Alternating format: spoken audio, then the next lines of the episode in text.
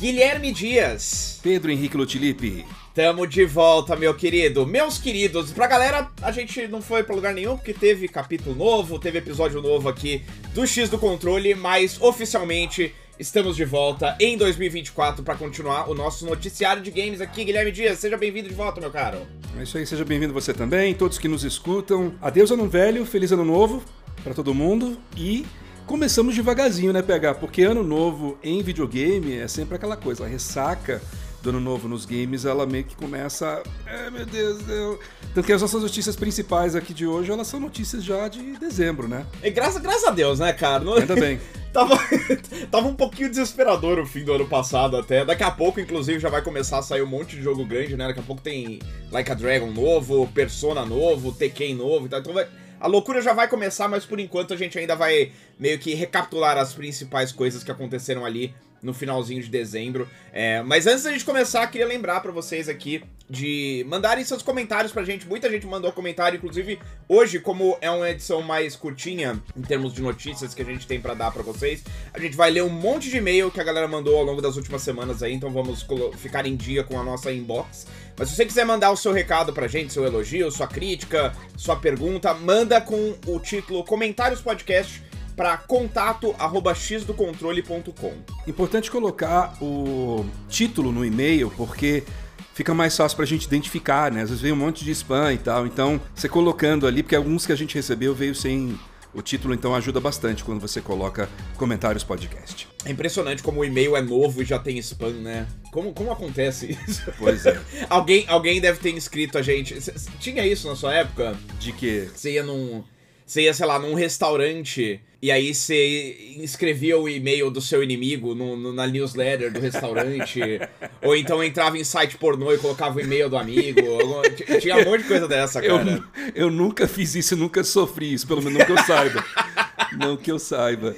Mas a gente está inscrito em uma série de redes sociais, né? Então vem muita coisa. O Deezer, ah, tente não sei o quê, ou assine não sei o quê. Ou...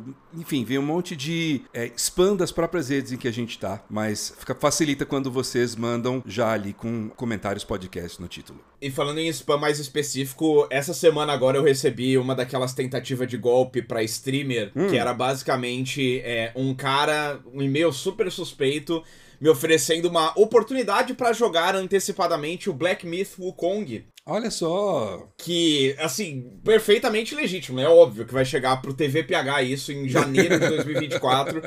E, cara, mas assim, isso a galera vai lembrar, teve um monte de... eu não vou lembrar de nomes agora, mas teve um monte de canal grande no YouTube, no, na Twitch, que... lembra que, tipo, caía, saía do ar, aí do nada apagava todos os vídeos, virava um monte de vídeo de Bitcoin e tudo mais. Isso aí é tudo desse golpe, cara. Uts. Eu lembro que teve, teve de... Cyberpunk, na época, teve um grande que acho que derrubou uns canal grande e tal. É tudo... Tome cuidado, cara. A internet é perigosa. E como prevenir isso, P H? Você aí que já está vacinado uh, dos golpes, como prevenir? Como você descobrir que é um golpe e não realmente uma empresa de um jogo te oferecendo uma prévia? Cara, a... a, a... a principal estratégia é não acreditar que o mundo está te dando uma boa oportunidade nunca. É, então, assim, se você não, se você não acredita em nada, é, que nada de bom pode vir pra você, você sempre tá com o pé atrás e não é pego desprevenido. Mas, mas assim, olha o e-mail, né? Sempre tem... O, o e-mail do cara era tipo, ah, era o nome da empresa, arroba... xianyuan ponto co ponto c n. Eu tipo, mano, o que, que é isso, sabe? Então fica, fica de olho, toma cuidado, toma cuidado. É isto. E só pra fechar os recadinhos, quero lembrar vocês também pra seguir a gente no TikTok, né? Porque a gente consegue, é, com mil é, seguidores, a gente consegue começar a colocar o nosso link lá também.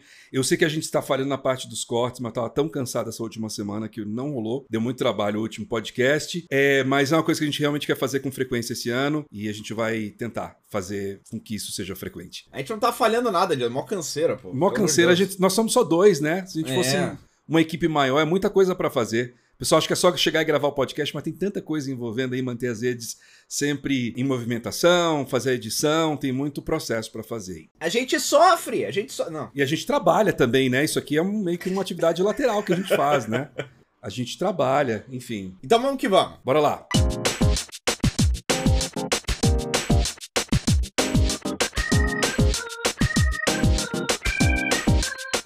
obviamente, e aí, spoiler da aposta idiota de três semanas atrás, o leak da Insomniac aconteceu em dezembro, logo depois que a gente encerrou a atividade do X do Controle no ano passado, do X do Controle News, no caso. E vazou o bagulho todo, né, cara? Teve muita discussão na internet, que é uma coisa que nunca tinha acontecido em torno de leak de empresa de videogame. É, mas dessa vez aconteceu porque foi da Sony, né? Mas vazou o bagulho todo. Vazou planilha, gráfico, documento pessoal de funcionário, screenshot, vídeo, PowerPoint. Um diabo de uma build jogável do jogo do Wolverine, que, cara, é um absurdo vazar um negócio desse. E meio que todo mundo na internet comentou o principal, a carne desse leak, enquanto o X do Controle News estava de recesso. Então teve coisa como o D L C do Venom, Venom, Spider-Man três em dois mil e vinte e sete, jogo dos X-Men em dois mil e vinte e nove, I P nova misteriosa, ambições para multiplayer online da Marvel, incluindo planos possivelmente cancelados por um autodescrito G T A Online do Homem-Aranha, tudo isso aí. Mas tem várias informações interessantes no meio de toda essa documentação vazada que eu não vi muita gente falando a respeito, principalmente por causa da data, né, do, do período em que o leak rolou, e que eu acho que merecem ser comentados aqui, Dias. É, a gente falou bem por cima disso no podcast de retrospectiva, né, a gente deu ali a notícia e falamos por cima. Hoje a gente vai entrar em mais alguns detalhes, e eu queria só saber, assim, é, você teve acesso a alguns documentos? Porque eu vi que era assim, era tanta coisa que tinham passado os dias e o pessoal ainda estava lendo coisa e descobrindo coisa, porque foram literalmente milhões de documentos, né? Documentos que envolvem desde, né, você mencionou a build jogável do, do, do Wolverine, até documentos mesmo, né? Informações de funcionários. Você chegou a ver alguma coisa de onde estavam esses documentos? Chegou a mexer nisso? Ah, tipo a fonte do negócio, você diz? É, você viu isso em fóruns e tal. Não, eu vi filtrado, cara. Eu cheguei a, assim... Eu não quero admitir crimes aqui, eu tô...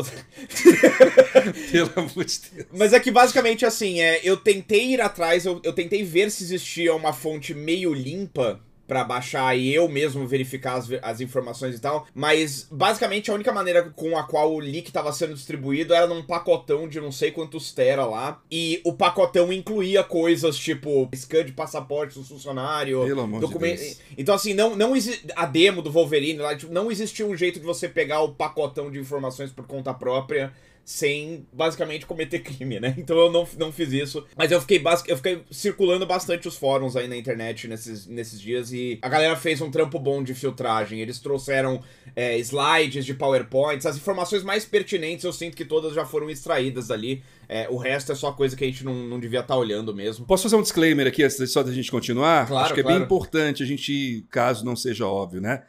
Nós repudiamos completamente o que esses caras fizeram, ele foi um crime. É, a gente até usa, tá usando a expressão vazamento, mas na verdade foram dados roubados, né? Uhum. Não foi que tipo, ah, a empresa descuidou e vazou. Os caras, eles entraram, eles roubaram, eles pediram um resgate para quem somente que pagasse pelo sigilo dessas informações, eles resolveram não pagar, os caras lançaram isso na internet, mas aí é, é tudo informação criminosa. Eu perguntei pro P H meio que assim, querendo saber se, às vezes é um documento de reunião de investidor, alguma coisa que é interessante de dados, mas uhum. realmente Realmente a gente recomenda que ninguém mexa nisso, é, se você está tendo acesso ali ao pacote, a, a demo, isso é tudo material roubado, então melhor não mexer mesmo. É. A gente como jornalista aqui está fazendo a parte de cobrir por cima, essas informações elas saíram, a gente vai lidar com algumas delas, mas por exemplo, a gente não vai falar aqui de quais funcionários tiveram dados vazados, ou nós vamos trazer, sei lá, o, o, o número do passaporte de algum funcionário. A gente está falando aqui de coisas que estão na internet, né, e que é inevitável não conversar sobre, mas, por favor, não vá atrás disso com más intenções. É, é, realmente, é, foi um negócio muito complicado, muito difícil para todos esses trabalhadores da Insomnia, que a gente não quer endossar nenhum tipo de piora nessa situação. Uhum. E, enfim, caso tenha algum advogado do diabo ouvindo aí, eu imagino que esse questionamento vem até de pessoas perguntando legitimamente. Tem,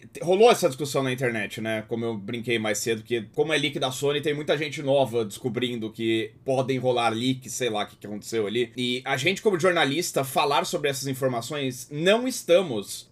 Qual que era o termo que eles usam? Tipo, ah, a gente tá fomentando esse tipo de cultura de roubo de informações e tal... Não, o que esses caras querem quando eles roubam informações não é que vaze informação, que os segredos da empresa sejam expostos. O que eles querem é que eles sejam pagos. Eles não foram pagos, nenhuma empresa dessas vai nunca pagar por um sequestro de informações dessa escala, porque eles sabem que não importa o quanto eles... Eles não vão... Não existe nenhuma garantia de que esse negócio vai ser deletado dos drives do cara depois do pagamento do resgate, né? Então, é, a gente tá aqui tratando da, do quesito jornalístico da coisa, não, não, obviamente, expondo nenhuma informação pessoal, nada. Inclusive, inclusive no meio ali tinha, acho que a informação pertinente que vazou, e inclusive vazou provavelmente até para os próprios funcionários, é que a Sony mandou um e-mail, um memorando lá, falando que eles podiam se preparar para em breve ter que fazer um corte de pessoal lá em Insomniac, né? Eita. Então, o estúdio, o estúdio tá todo bonitão lá, só sucesso e tal, e internamente, memorando da Sony falando, oh, vai ter que demitir gente aí. Então, né, não, não vamos tocar nesse assunto, é mais em relação a coisas de jogos e cultura da empresa mesmo que a gente vai falar aqui. Então vamos para elas.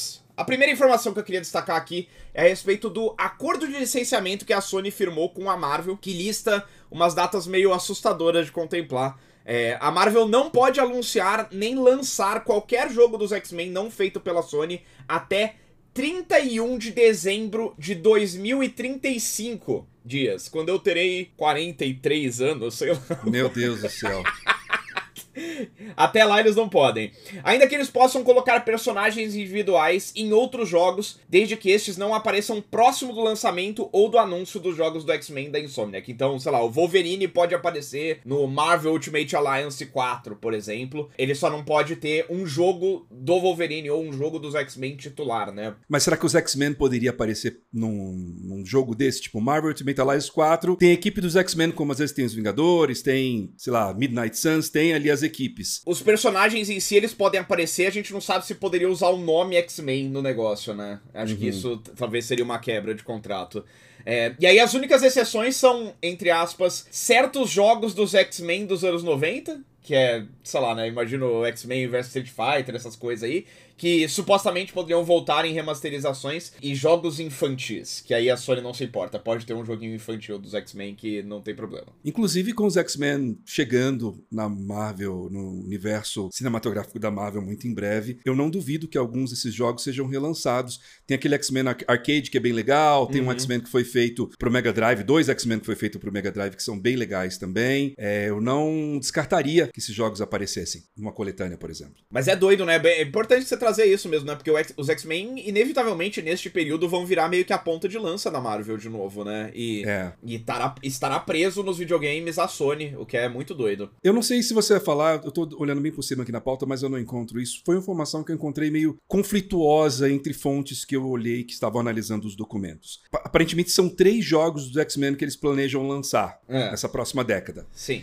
É, só que não ficou claro se seria um jogo do X-Men e depois uma experiência online dos X-Men, ou se eles iam lançar já de cara um jogo online dos X-Men e, e, enfim, depois lançar outras coisas single player. Porque eu acho que o impacto de um primeiro jogo dos X-Men feito por um estúdio como a Insomniac, né, com o dinheiro que esse jogo vai contar, seria bem diferente você lançar uma coisa online, uma experiência meio jogo como serviço de cara, ou você lançar um primeiro, sei lá, um jogo narrativo dos X-Men, como foi feito com Homem-Aranha, para depois talvez lançar uma coisa mais complementar como algo online. Você chegou a ver algo sobre o assunto? Sim, é, a questão é que não é conclusivo, porque, obviamente, os documentos vazados, eles não têm contexto, né? São simplesmente PowerPoints ali, alguns deles estão datados, e outros, pelo que está escrito, dá pra você imaginar que foi feito em tal dia, tal data e tal, mas assim, tem documentos conflitantes ali mesmo, que falam de coisas que, em documentos subsequentes, já não são mais mencionadas, então a galera tava especulando que foi cancelado,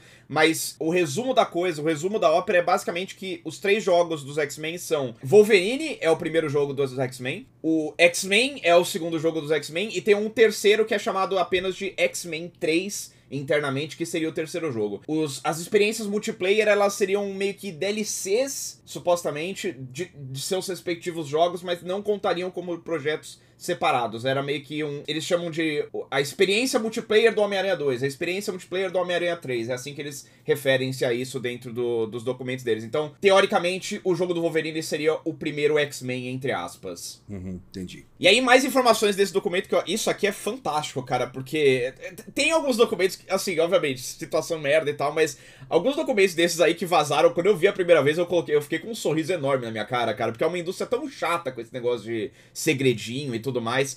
A gente sabe os royalties que a Marvel ganha nas vendas desses jogos dos X-Men por causa desse documento vazado. É, no caso, especificamente dos jogos do X, dos X-Men, então, o Wolverine, o X-Men e esse X-Men três, as royalties das vendas dos jogos variam entre nove e vinte e seis por cento, dependendo do formato da venda, seja digital, físico ou D L C. Já os bundles de console consoles com as marcas da Marvel. Então, sei lá, imagina um Play cinco ou Play seis sendo vendido junto com o X-Men. Isso aí renderia até cinquenta por cento de royalty pra Disney. Então, a coisa mais rentável, curiosamente, é a venda do console, não é nem, tipo, em porcentagem, né? É a venda do console, não necessariamente a venda do jogo em si. E aí tem... A, isso aqui é, é engraçado, obviamente nunca vai chegar a isso, imagino. Mas tem as cláusulas de rompimento de contrato listadas ali também, porque caso os três jogos desse acordo não vendam pelo menos uma soma combinada de seis milhões de cópias em seus respectivos primeiros anos no mercado, que é, é impossível. Esses jogos, tipo, o Homem-Aranha acho que já passou de seis, o Homem-Aranha dois já passou disso em,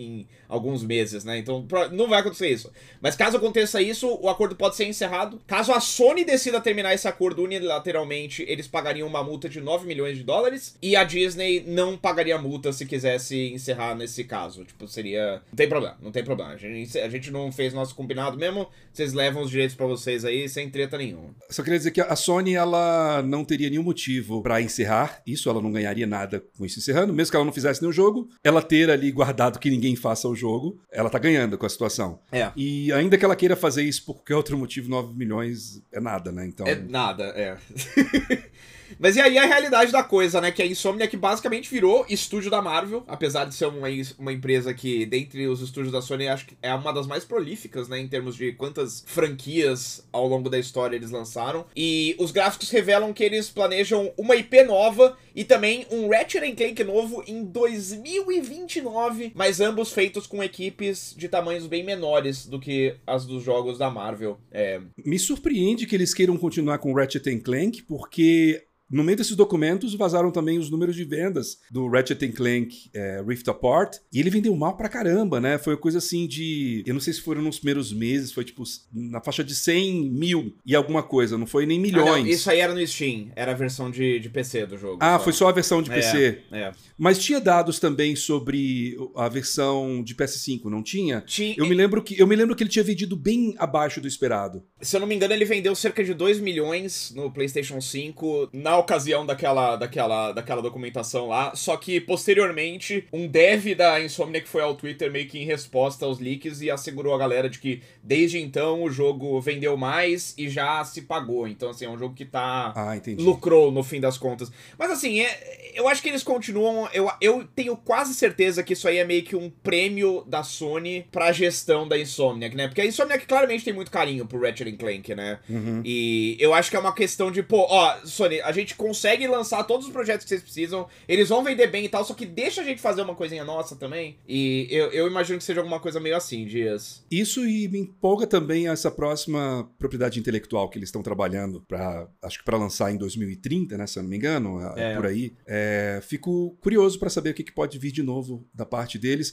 Tem um pouco de preguiça desse excesso de Homem-Aranhas, porque saiu um, aí saiu Miles, aí saiu dois, aí vai ter um negócio do Venom, e aí vai ter um Homem-Aranha três. É. Eu trocaria facilmente um desses projetos aí por qualquer outra coisa, até um, um Ratchet and Clank novo. Eu fico muito intrigado pra ver o que vai acontecer nesses próximos anos aí, porque não é só a Insomniac, né, cara? Basicamente toda produtora grande tem pelo menos um jogo grande da Marvel anunciado já. Tem Pantera Negra com Capitão América, Pantera Negra solo, Homem-Aranha, Homem de Ferro, tem um monte de coisa aí rolando e... Cara, eu cansei totalmente de super-herói, cara. Eu tenho... O foda, o foda é que os caras chegaram muito atrasados, é, né? Porque... É. Isso daí, se fosse em dois mil e dezoito, dois mil e dezenove, que era quando estava na época do Guerra Infinita, do Ultimato, que era quando a, a Marvel estava no seu auge, cara, isso teria estourado. É. A gente agora tá na ressaca, né?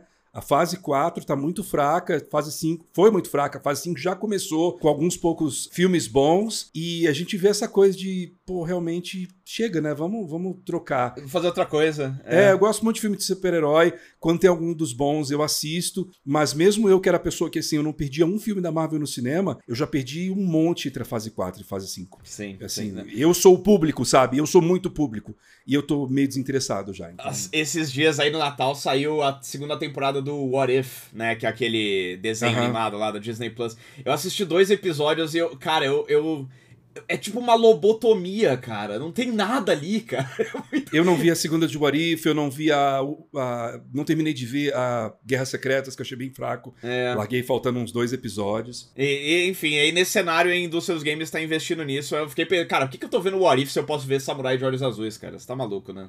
É. Menor cabimento, né? Mas nos games a gente pode ter algo bacana. A Sony provou que ela pode fazer isso com o Homem-Aranha. Sim. O meu problema com o Homem-Aranha é que, assim, cara, o que vocês fizeram com o Miles Morales, segurasse pra fazer agora no dois, que a gente estaria sentindo saudade, que aí teria feito cinco anos, mas não.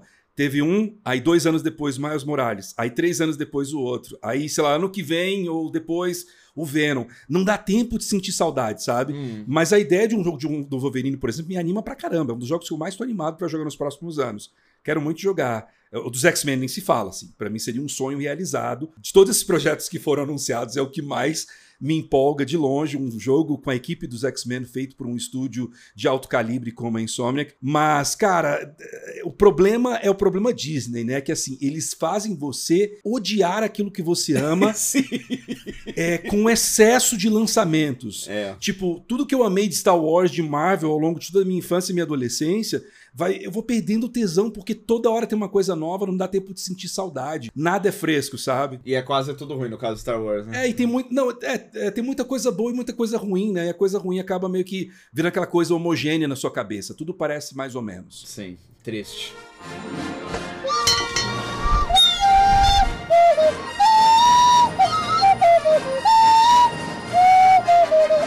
Mas saindo de Marvel aí, mas ainda no leak da Insomniac, que uma outra informação importante que apareceu foi a perspectiva da Sony a respeito da atual estratégia de mercado da Microsoft, incluindo a aquisição da Activision. A parte menos interessante é justamente essa, que é o medo que eles têm do que a Microsoft pode fazer com Call of Duty em mãos, mencionando que eles esperam perdas anuais de até um bilhão e meio de dólares em assinaturas expiradas da PlayStation Plus, caso o público da franquia migre pro Xbox em massa, que é uma coisa que provavelmente não vai acontecer tão cedo, não. Porque eles já firmaram um acordo lá que vai ter pelo menos dez anos de Call of Duty no PlayStation ainda. Então, né, mas enfim, eles estão... É a Sony chorando, como ela tá, chorou durante todo o processo da aquisição, né? Sim, sim. Mas a parte mais interessante é que, apesar de julgar que precisa expandir seus investimentos em mobile, P C e jogos-serviço para não ficar para trás da Microsoft, principalmente depois dessa aquisição da Activision, a Sony enxerga o Game Pass como uma furada, Guilherme Dias. Como assim?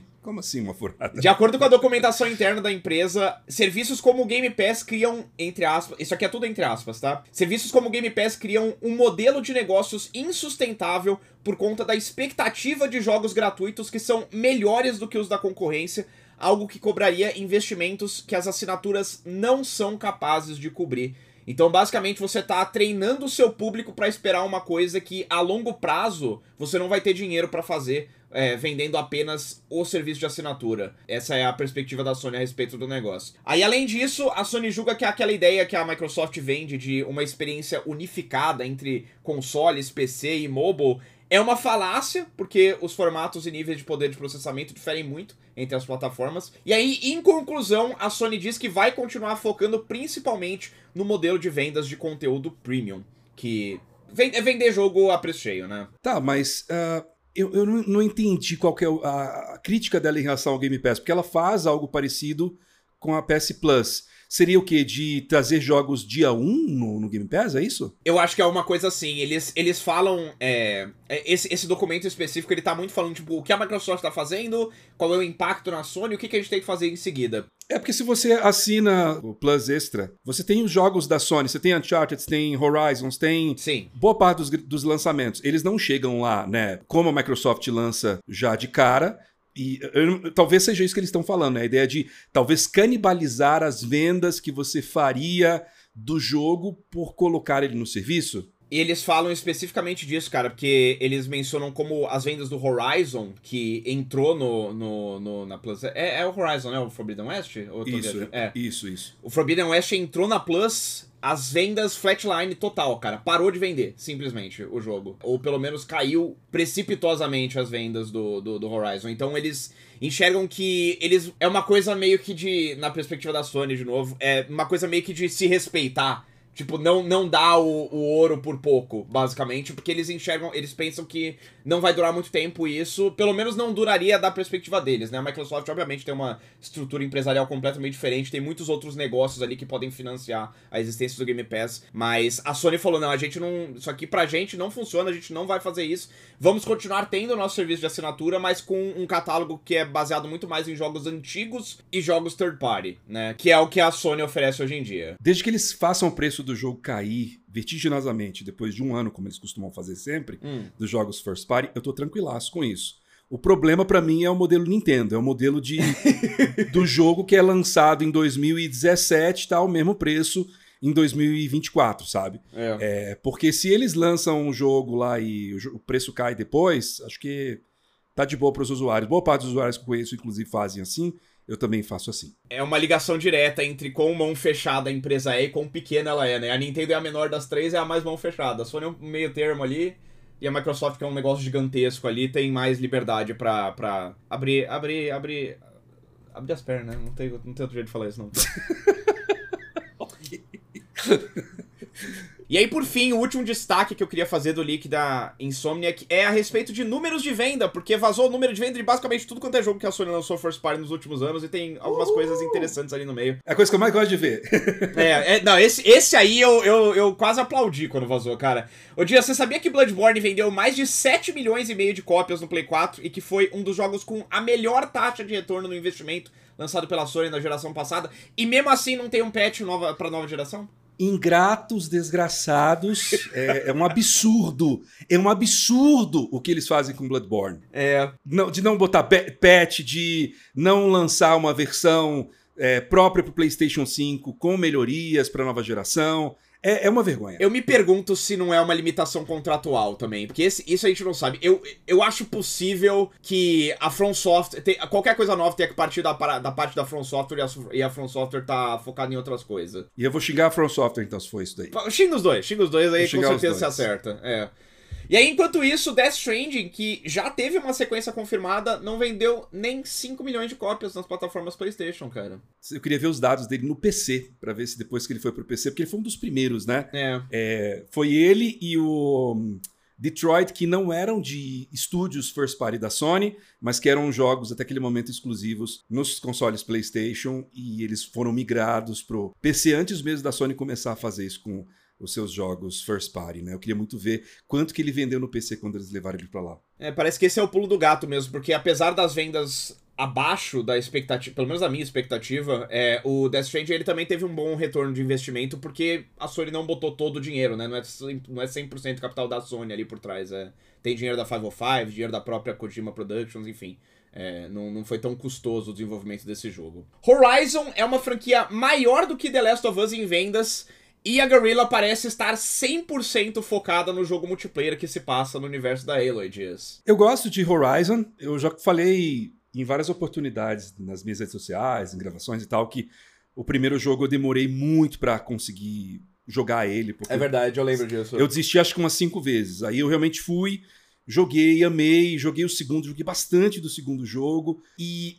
Eu acho que é um jogo que o pessoal faz uma festinha quando ele chega. Os, nas duas ocasiões foram jogos lançados em timings muito infelizes, né? É verdade. Né? Mas eu sinto um pouco de pena, porque ele chega e ele desaparece, ninguém mais fala mais de Horizon. E eu acho que no meio desses jogos que o pessoal tanto critica do PlayStation, que é jogo-filme, Horizon é um jogo que tem gameplay muito livre. Hum. Ele abre muito espaço para improvisação, para você brincar com as armas, para você se desafiar mesmo como, como jogador. E, cara, especialmente o segundo jogo, né? Coloca um monte de mecânica bacana lá. E, e é um game que a galera meio que não liga. É, eu, eu concordo com você no quesito combate. É o, é o, da, dos jogos first party da Sony, eu acho que é o que tem o combate mais interessante para mim.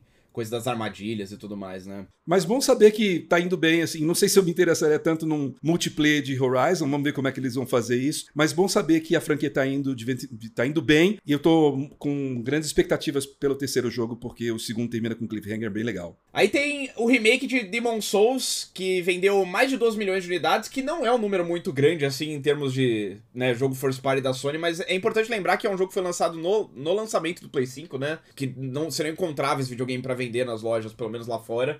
E também é, a, é, é o remake de um jogo que a Sony não quis lançar originalmente, né? Sim. Eles lançaram no Play três no Japão, era um jogo é, second party da Sony no Japão. A Sony não, não viu é, é, por que lançar Demon's Souls no Ocidente. A Atlus precisou ir lá bater na porta da Sony e falar, ô, oh, deixa que a gente, a gente lança. Aí disso que nasceu o fenômeno Souls e tal. Então, assim, legal ver que é, esse jogo tá finalmente sendo é, valorizado internamente ali pela Sony. E último, última informação, e esse aqui é só pra colocar um sorriso na cara de quem tá ouvindo mesmo, noventa e seis por cento, repito, noventa e seis por cento das vendas da série M L B The Show ocorrem nos Estados Unidos, porque é o único lugar em que beisebol é considerado um esporte, né? Quem liga pra beisebol? Pelo amor de Deus, né, cara? Eu, eu, eu, eu, eu, eu ouvi falar de um outro país que gosta de beisebol, não sei se é o Japão. Tem Japão e tem... Cuba. Japão e Cuba gosta é, também. É. Nossa, como é que pode? Eu não sei. É muito chato, cara. Mas enfim, no, no, é, muito, é muito emblemático, cara, noventa e seis por cento é, é, muito, é muito dramático, eu não sei nem porque que eles se dão ao trabalho de lançar em outros países, né? Pois é. Mas é isso, Dias, esse, esse é o nosso resumão aqui do, do que sobrou do leak da Insomniac, né, no fim das contas. Acho que eu espero que seja só isso, porque no fim das contas tava vazando um monte de coisa, tipo aquele negócio de vazar a demo jogável, a build jogável do Wolverine, cara, isso aí não é pra gente, sabe? Não tem porquê, e isso, né? Aí foi muito baixo, né, cara, porque você imagina você trabalhar num negócio, você tá ali anos e anos trabalhando na parada, os caras vazam o seu negócio na metade, todo precisando de... de... de ajuste, faltando um monte de asset e tal, e veio um monte de filho da puta na internet, um monte de reclamar do seu trabalho. Burro. Cara, assim, eu, eu, eu, isso foi a coisa que me deu muito ódio. É. Ver perfil no Twitter de, de arrombado, vi criticar o trabalho dos caras, que faltava, sei lá, três, dois, três anos de desenvolvimento ainda. Ah, mas tá com animação reciclada, mesma animação... Cara, vocês não, não sabem nada de nada, velho. Como vocês lembram como que respira de manhã quando vocês acordam, cara? Vocês são muito burro. Imbecis. Força, pessoal da Insomniac, espero que eles consigam dar a volta por cima. Fico imaginando quanto que os planos deles podem mudar por conta desses vazamentos, tanto hum. em termos criativos quanto objetivos para o futuro. É, tem coisas é, que está firmada em contrato que não muda, né? Mas é, partes criativas a gente não sabe o que pode mudar. E se surgir mais alguma coisa, seja a Sony se manifestando, a Insomniac já mandou uma carta, mas a gente tem algum tipo de desenrolar sobre quem causou isso daí, como a gente trouxe do G T A, inclusive, na última semana, né? A gente traz aqui também o desenrolar, caso algo novo apareça. Boa.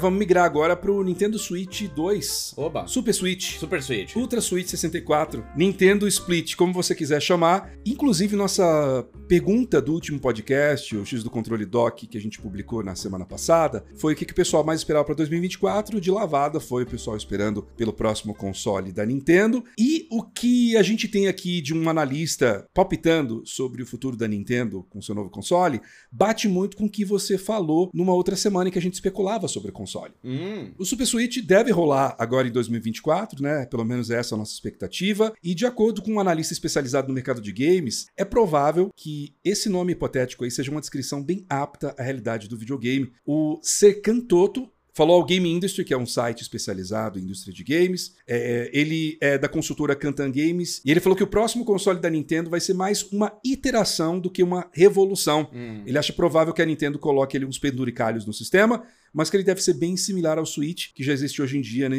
em termos de formato e funcionalidades, que é o seu palpite, né? Que a gente estava especulando sobre isso, né? O que poderia ser diferente, o que poderia surgir diferente num próximo console da Nintendo. Porque toda vez tem uma gimmick, né? Um, um, uhum. Uma brincadeirinha, alguma revolução em termos de funcionalidade e jogabilidade. E você achou que eles só iam, é, talvez, melhorar processamento, mas iam tentar manter o mesmo formato, que é basicamente o palpite dele também. É. Sobre o preço, ele acredita que o produto vai custar quatrocentos dólares no lançamento e que os jogos da Nintendo vão passar a custar o novo padrão da indústria, que é de setenta dólares, que inclusive acho que já foi o padrão do Tears of the Kingdom, né? É, só o Zelda. O único jogo que a Nintendo lançou nesse... Aí depois eles lançaram alguns outros títulos teoricamente grandes, tipo o Pikmin quatro, e eles colocaram a, a preço sessenta, né? É. E pra terminar, ele retornou aqueles rumores é, de alguns anos atrás sobre um Switch Pro, garantindo que um protótipo de um Switch um ponto cinco de fato existiu em determinado momento, e que alguns estudos chegaram até mesmo a colocar as mãos em um kit de desenvolvimento para o sistema deles, antes dele ser abandonado pela Nintendo. Gosto muito dele trazer essa informação, porque eu acreditava nisso também. É. Que em algum momento a Nintendo tinha feito e que ela desistiu, porque parecia, né, a, a direção mais correta em relação àquilo que as concorrentes também estavam fazendo. A galera vai lembrar que teve um estouro de grandes rumores a respeito disso lá para dois mil e dezenove e tudo mais, mas o entendimento geral da comunidade leaker, a quem chegam conta-gotas de informação lá a respeito de Nintendo ocasionalmente, era meio que rolou a pandemia, lançou Animal Crossing, explodiu em vendas no Switch básico, e a Nintendo falou, cara, deixa quieto, não precisa, a gente não precisa fragmentar nosso mercado com isso agora, vamos segurar, e aí a gente lança o Switch, o próximo Switch logo, é, fazendo o salto da geração, né? Mas é, mas é legal saber de, de alguém gabaritado, assim, ter uma informação mais concreta de que realmente existiu, não era maluquice da galera, não era teoria da conspiração de youtuber nintendista pra ganhar like, clique, era, era uma coisa que existia de fato, só que, como a gente sabe, com todas as coisas que vazam e tudo mais... Inclusive, fica de lição aí pra galera que for esperar as coisas da Insomniac nos próximos anos. Os planos mudam, né? A gente não, a gente não sabe o que acontece lá dentro, internamente. É... Eu, ô Dias, eu fico feliz com isso. Eu lembro que você... você... Não, não era com isso que você tava bolado, né? Você tava bolado com alguma coisa de, te... de coisa técnica, né? Mas a ideia de um Switch dois básico te deixa desanimado? Acho que a gente não falou sobre isso. Não, não. Eu gosto também porque... aumenta as chances de retrocompatibilidade, por exemplo. Hum. É, o que me desanima em relação ao lance da Nintendo... Eu já nem lembro mais do que eu falei. Você tinha dito... Era, a gente tava falando de... Porque ele, ia ter, ele vai ter D L S S, supostamente, mas ele não ia ter aquele hardware ah, que auxilia o D L S S. É. O, que me, é, o que me desanimava era isso. Era o fato de ele não ser poderoso nem em relação aos consoles da última geração, acho que era isso, né? Por exemplo, aos consoles da geração do meio, né? Os um ponto cinco que teve, uhum. Dos X, Xbox É, X, One X e PlayStation quatro Pro, é, se eu não me engano era isso, acho que a, ele não faria nada próximo nem, nem daquilo, e aí eu fiquei um pouco desanimado com isso, com a ideia de que a gente mais uma vez viria a Nintendo apostando em um tipo de plataforma em que os multiplataformas fossem rodar sempre mais fracos, né? Ô Dias, eu tô muito orgulhoso que você lembrou o nome do console intermediário do Xbox, cara. Eu... É, é difícil, eu tive, é eu difícil. Eu tive que pensar já um pouquinho. É... Eu não tô zoando, é realmente difícil a essa altura do campeonato, cara. Mas é isso, Nintendo Switch Pro, Ultra, sessenta e quatro, Super... Chegando em dois mil e vinte e quatro, vai ser bacana. E logo de lançamento, já lanço aí, vai ter... Mario três D, é, logo é. Entre os títulos de lançamento. É, é a minha aposta também, cara. Eu, eu, eu, e inclusive eu já, já queria começar o ano fazendo essa. Eu acho que Mario três D finalmente leva GOTY esse ano. Eu acho que é o, é. Ano, é o ano pra isso, cara. E, e continuo achando que vai chamar Super Switch também, cara. Eu, eu, eu acredito... Não, não é meme meu. Eu acho real que é uma coisa que pode acontecer e eu ficaria feliz. Acho que é um...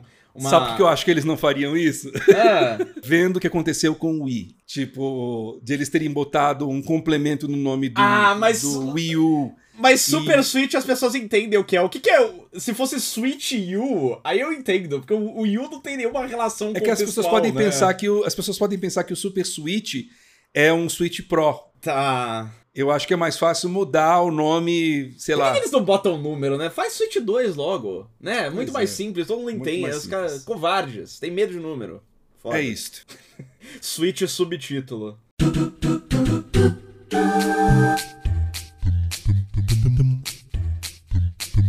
P H, vamos agora para as rapidinhas. Nós temos, apesar de poucas notícias grandes nesse início de semana, nós temos um monte de notícias curtinhas que vale a pena ser mencionadas aqui. Bora lá, bora.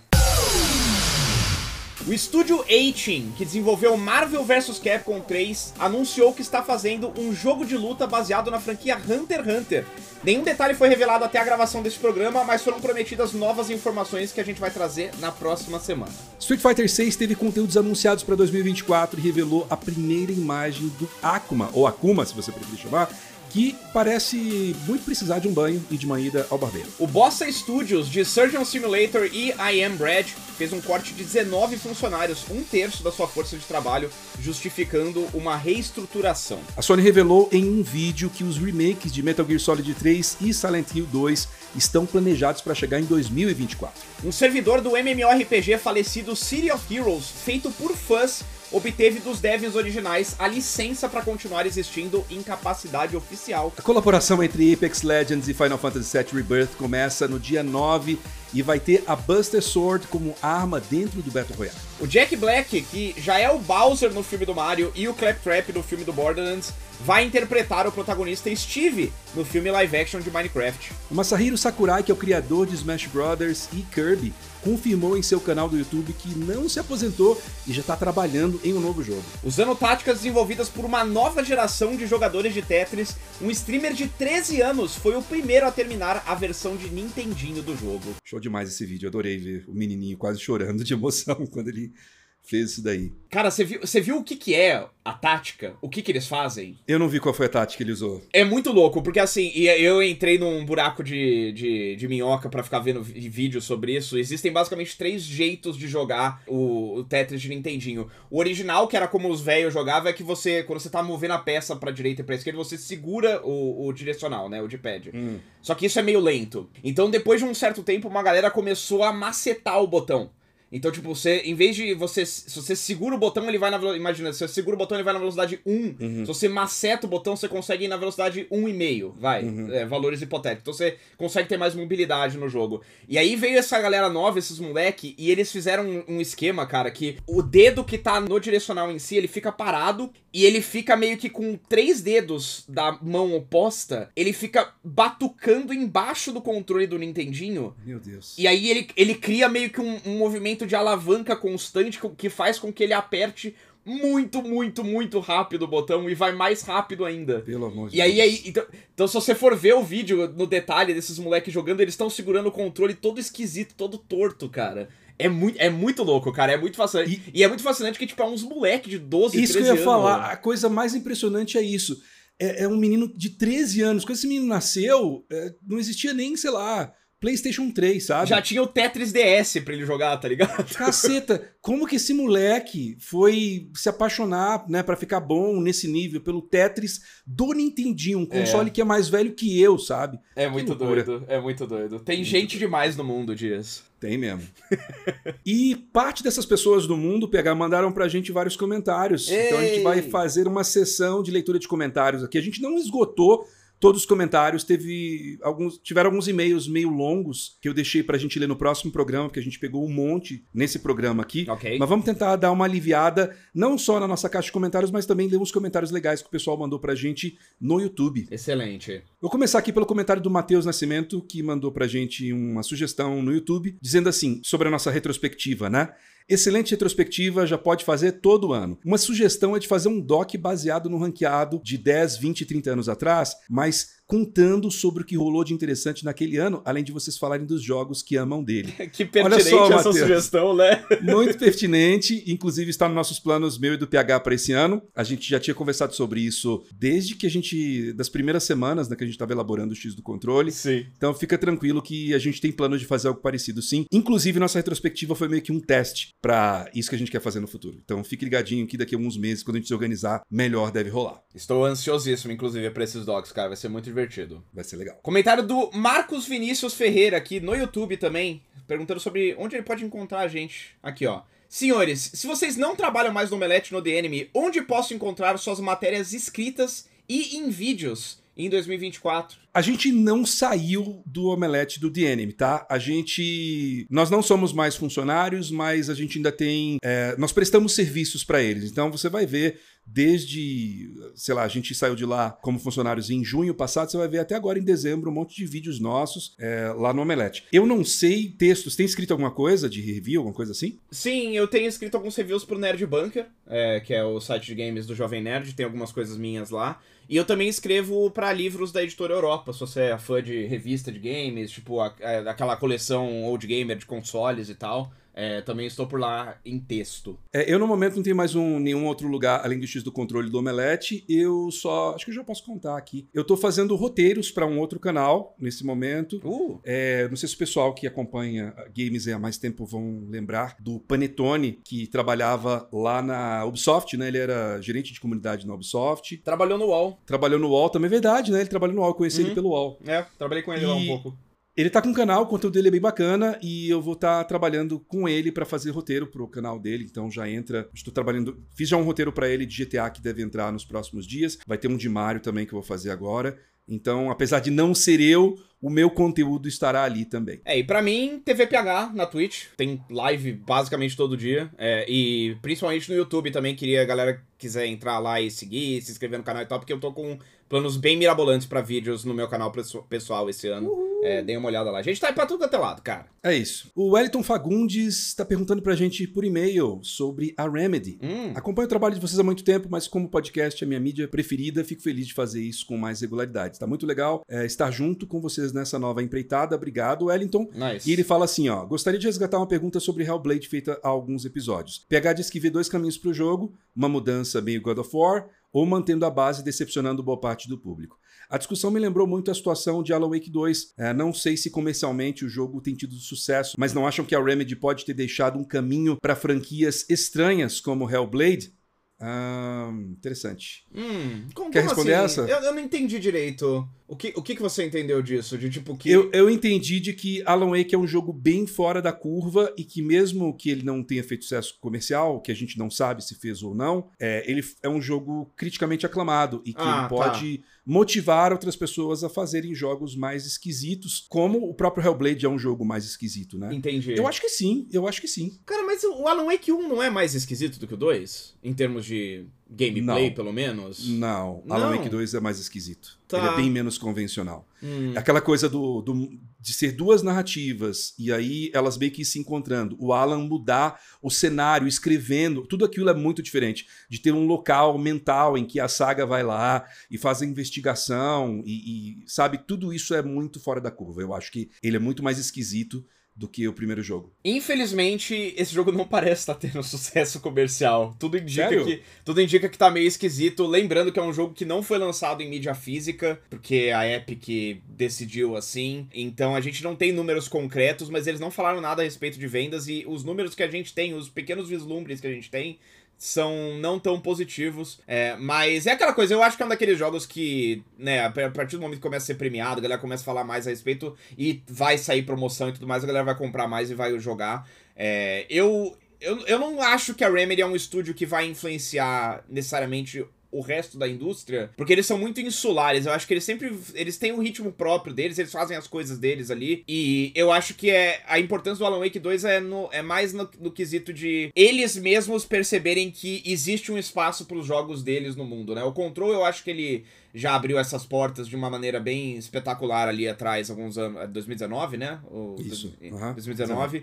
Eu acho que o Alan Wake dois é a prova, é a, é a, é a reincidência que mostra que, não, é, é, isso aqui é uma coisa coisa que pode ser mantida ao longo das décadas e no futuro distante aí. Então eu, eu, eu acho que o impacto do Alan Wake dois é mais pra confiança da própria Remedy, mais do que pro resto da indústria, porque como eu disse, não parece ser um caso de um jogo que tá vendendo espetacularmente bem. Eu acho que é mais uma boa recepção da crítica e da, das premiações que o Alan Wake tá recebendo. E ele deixou um P S aqui. Dias, você chegou a trabalhar com um Ricardo Fadel no Baixa Que Jogos? Ele é um amigo meu de longa data aqui em Curitiba. Sim, o Fadel foi o meu primeiro chefe trabalhando com videogames. Ele era o editor-chefe do Baixa Que Jogos assim que eu entrei na empresa. E ele foi meu primeiro chefe, assim. A gente trabalhou pouco tempo junto. Ele saiu da empresa pouco depois, assim. Mas ele era muito legal, a gente se dava muito bem. Grande abraço pro Fadel. Ô, Dias, você sabia que o, o, o Bruno Micali se apresentava na E três pros, pros gringos da indústria como hum. o Bruno Micali do B J? Ah, mentira! Mentira. Não é mentira. Eu vi isso acontecendo mais de uma vez, cara. Era o B J. O Baixa Que Jogos. Não é blowjob. É... Não, não, esse negócio do B J, de a gente tentar ter colocado o B J ali, não foi a gente, né? Eles, no caso. É. Eu já tava lá quando tava acontecendo. Isso foi bem, bem controverso, porque o Google penalizou, né? As Ai. conversas que eu vi lá dentro é que o Google penalizou muito. Nossa! Porque baixa... É aquela coisa, né? O site se chamava Baixa Que, que era o maior site de downloads do Brasil. Aí a gente... Eles começaram a fazer, dentro do, da parte de conteúdo do Baixa Que, uma área pra falar de jogos. O negócio cresceu tanto que ele virou uma vertical. Ele virou um site Baixa Que Jogos. Uhum. Só que ninguém baixava jogo lá. É. Era um site de notícia, que inclusive naquela época junto com a U O L eram os, os dois dos maiores sites. Eu muitos anos antes de trabalhar lá, os sites que eu olhava, as reviews eram sempre no U O L e no Bioshock Jogos. É, e aí eles resolveram, poxa, vamos, né, dar uma, uma otimizada na marca, vamos chamar de B J. Só que aí B J aqui no Brasil é de boa, mas lá, lá fora não é de boa. E convenhamos que baixo aqui já é um pouquinho meio, né? Já é meio sugestivo ali, né? Ah, tinha, uma, tinha umas piadas internas que a gente fazia com isso, né? Mas é, sabe o que, que seria? Sabe o que, que eu tomaria como decisão? Inclusive, na época eu sugeri, mas eu era, né? Tinha acabado de chegar na empresa. Júnior do Júnior, é. Eu, eu era Júnior do Júnior. Mas eu falei assim, mano, vocês chamarem por extenso de B J, tipo B E J O T A. Hum. Tipo blog do J C, você já viu como é que é? Sim, sim. J C, tipo B J. É, é, era um jeito, talvez, tentar otimizar ou fazer algo do tipo. Aí, depois de um tempo, eles precisaram trocar de nome, aí virou Tecmundo Games, porque o Tecmundo já tinha... É, o Baixa que estava em declínio, né? E aí, Tecmundo Games, é, depois eles quiseram fazer uma vertical mesmo. E aí virou Voxel, foi um título que eu ajudei a... Não fui eu que dei o título, mas eu ajudei a... a pressionar para que fosse esse título. Voxel é cat. E aí, quando eu saí de lá, aparentemente o Voxel meio que virou de novo uma editoria do Tecmundo. Tá. Então, é isso a história. Gr- grande saga. Vamos lá, comentário do Juan Abdon aqui no YouTube. Pedi... Calma, como é que é? Ele quer nudez no podcast? Isso. Gostei do Dias do P H juntos em um podcast, mas admito que seria legal ter uma foto dos dois. Ah. Não precisa ser vídeo, que como o P H bem falou em live, daria mais trabalho. Podia até ser uma foto dos dois sem camisa, e quando algum de vocês fosse falar, a foto dava uma tremidinha pra baixo, algo do tipo. É, só queria dizer que a gente grava sem camisa. Nesse momento, eu e o P H estamos sem camisa. É um acordo que a gente fez, assim. E tá muito só... quente, né? Fica é, quente, então... A gente é... só pode gravar sem camisa. Então, apesar de não ter foto, ser um pouco difícil de colocar realmente, fique tranquilo, porque você tá ouvindo o áudio de dois cami- descamisados. É, a única diferença é que, em vez de, tipo, ah, eu tremer quando eu falo, eu tremo quando o Dias fala. Então, me imagina eu tremendinho todo aqui, sem camisa, enquanto o Dias tá falando no meu cangote aqui. É basicamente isso. Que delícia, isso, né? que é. delícia. Aqui tem um e-mail do Rodrigo Ferraz Toledo, é um comentário curto. Ele diz assim, ouvindo o terceiro episódio do X D C, queria deixar o seguinte comentário. Eu gosto muito do P H, ele caga a regra com convicção. Coraçãozinho. É a minha brand, né, cara? Eu, eu é, isso. é como é que é? O que, que, que a galera falava? Não é convencida. Eu sou um, ba- eu sou um babaca arrogante. É, só que. Só que eu, fa- eu, eu faço isso com um sorriso na cara e, e aí convenço umas pessoas. Tamo junto, pô. Sabe, já sabe que é uma coisa muito. É, é recorrente pessoas que são, tipo, sub no meu canal, no, na Twitch, há, ah. tipo, quinze meses, virem falar do tipo. P H, eu te odiava, aí eu vi uma live sua e gostei de você. Quebrou já a antipatia da pessoa. Com é, mas tá vendo, quando a pessoa conhece de verdade, ela vê que tem um cara legal ali por trás, cara. Mas é, é arrogância isso. mesmo, é isso.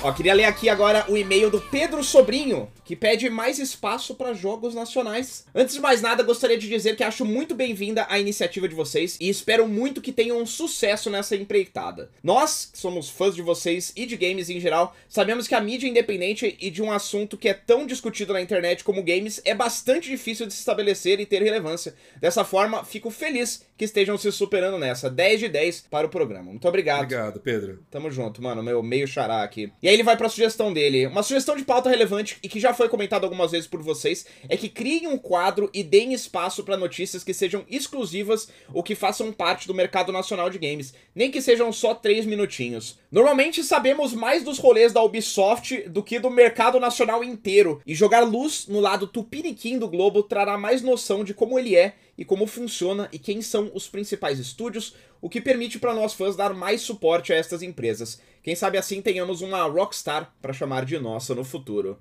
É, é um futuro comunista, né? Cara, é complicado, né? Porque no Brasil a gente tem empresas muito pequenas e toda a nossa mídia de cobertura é muito sucateada. Hum. Prova é essa que a gente tá falando, né? Que a gente fala direto de que não entre, não vá trabalhar com videogame, a não ser que... A não ser que não, não trabalhe com videogame, cobrindo videogame, pelo amor de Deus. É. É muito difícil, não tem espaço, não tem ninguém que invista. São poucos veículos, os que estão, os que existem estão já...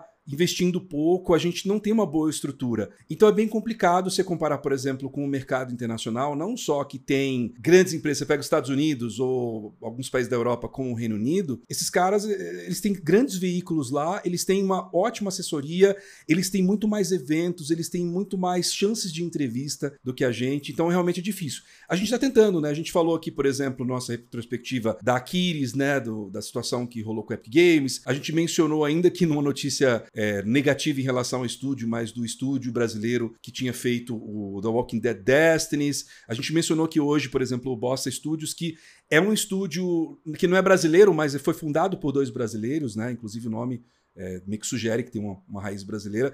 A gente tenta, e sempre que tiver a gente vai ter, mas eu quero, inclusive, aproveitar para fazer uma recomendação. Ah, eu, Pedro. Eu, eu ia fazer exatamente isso. É, faça você então, por favor. Tem, a gente tem um, eu chamaria de podcast irmão aqui, porque é da mesma família, que é o Controles Voadores, que é o podcast do nosso querido Lucas Toso, que trabalhou com a gente lá no, no The Enemy por muito tempo, e que ele, toda semana, ele faz ou uma entrevista com um dev brasileiro, ou faz um preview de um jogo indie brasileiro, é literalmente só sobre a indústria de games brasileira. É, é muito legal, se você curte esse assunto, você tem obrigação moral, e é do seu próprio interesse mesmo seguir esse negócio, cara. É muito, é muito legal o podcast lá, acho que o Twitter deles é arroba controlescast, é, e lá você encontra todas as, as informações a respeito, mas é Controles Voadores o nome do podcast, tá em todos os agregadores ali e tal. Dá uma olhadinha lá, cara. E da nossa parte, sempre que for possível, a gente vai sim trazer sim. notícias sobre o Brasil aqui. A gente quer sempre apoiar, sempre que possível.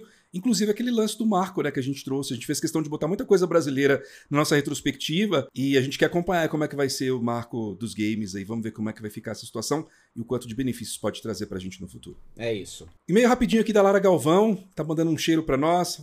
Ela diz assim, meu nome é Lara, sou de Natal, no Rio Grande do Norte. Aparentemente faço parte de um seleto grupo de jogadoras que acompanha vocês. Quero dizer que esse podcast é um sonho realizado para mim. Desde que comecei a acompanhar vocês no The Anime, sempre passou pela minha cabeça como seria incrível ouvir um podcast de vocês, com opiniões divertidas e realmente sinceras sobre os nossos joguinhos. Adoro vocês e desejo todo o sucesso do mundo para qualquer coisa que estejam envolvidos.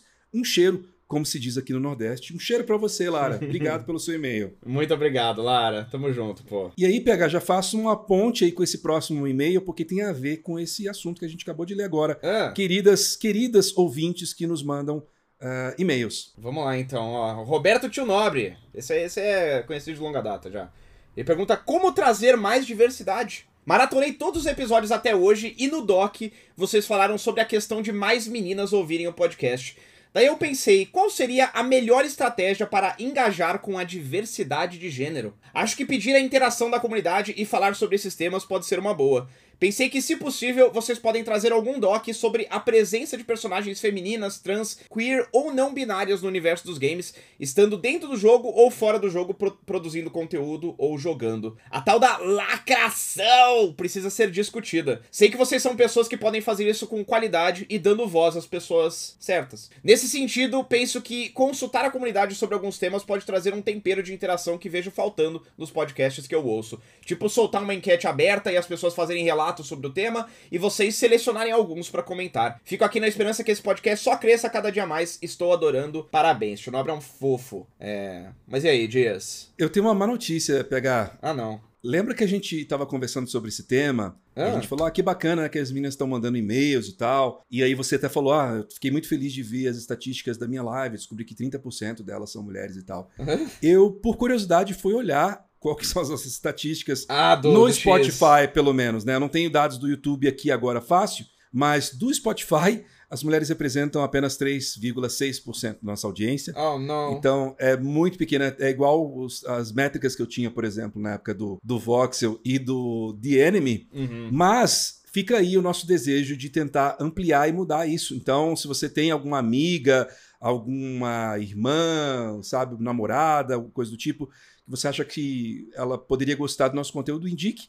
Para as meninas, a gente quer ampliar aqui a nossa base de ouvintes mulheres e mande também sugestões, né, como o próprio Tinobre mandou, a gente pensar em como tornar esse conteúdo também mais amigável, é, não só para os meninos cuecas, já que acompanha a gente há muito tempo, mas também para uma base de ouvintes mais diversa. E sobre esses temas aí, é, certamente, é um tema interessantíssimo aí, acho que tem muita coisa para falar a respeito, E a gente tem planos aqui pra fazer vários, vários programas também com convidados, obviamente. E aí entra uma coisa que eu e o Dias a gente tava discutindo, que a gente, por exemplo, não quer ser aquele, aquele programa que, sei lá, chama a pessoa trans só pra falar sobre assuntos relativos à comunidade trans, né? Porque vira, vira aquela coisa esquisita que é tipo, ah não, quem tem, quem tem espaço e propriedade pra falar sobre os temas, entre aspas, normais da indústria de games é o homem branco...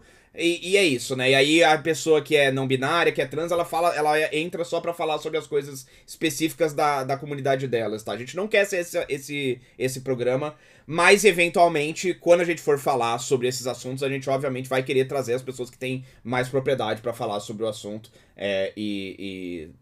Tio Nobre sabe, Tio Nobre sabe que nós aqui somos pessoas que é, estão, é, estão do lado da lacração, é, então é, a, lacração, a lacração virá, a lacração é inevitável, é, não se preocupe. Tá bom. Mas é isso de e-mails, então lembrem-se, se quiserem é, que o seu comentário, sua sugestão, qualquer coisa apareça aqui no podcast, manda e-mail com comentários, podcast no assunto, para contato arroba x do controle ponto com. E a gente vai estar feliz em receber suas, suas lindas palavras aqui, tá certo? E se o seu e-mail ainda não foi lido, fica tranquilo, porque na próxima semana a gente lê. Sobraram alguns ainda. Aposta idiota da semana. P H, vamos para aquele momento divertidíssimo, a aposta idiota da semana. O momento mais idiota desse programa, é que toda semana eu me questiono por que, que a gente colocou isso no programa, mas beleza. É a cota idiota, Dias. É a cota idiota. É parte da nossa comunidade também, cara. No último programa eu sugeri uma coisa um pouco diferente, a gente fugir dos números e ir pra parte mais qualitativa. É. E a aposta era a seguinte, nessas próximas duas semanas, finais de dois mil e vinte e três, qual será a categoria, o tipo da maior notícia que ainda tá pra acontecer no mundo dos games? Eu disse que algum desenvolvedor ou executivo grande ia sair de algum estúdio conhecido, algum estúdio grande, você disse que algum jogo seria anunciado. É. A, gente, a maior notícia foi essa que nós trouxemos, que foi o vazamento da Insomniac. Sim. Mas a gente teve também uma notícia muito grande, que foi... Quer dizer, eu acho que ela vai ficar maior ainda na próxima semana quando sair de detalhes, que foi o anúncio do jogo do Hunter x Hunter. É. Então, acho que você ganha aí, porque...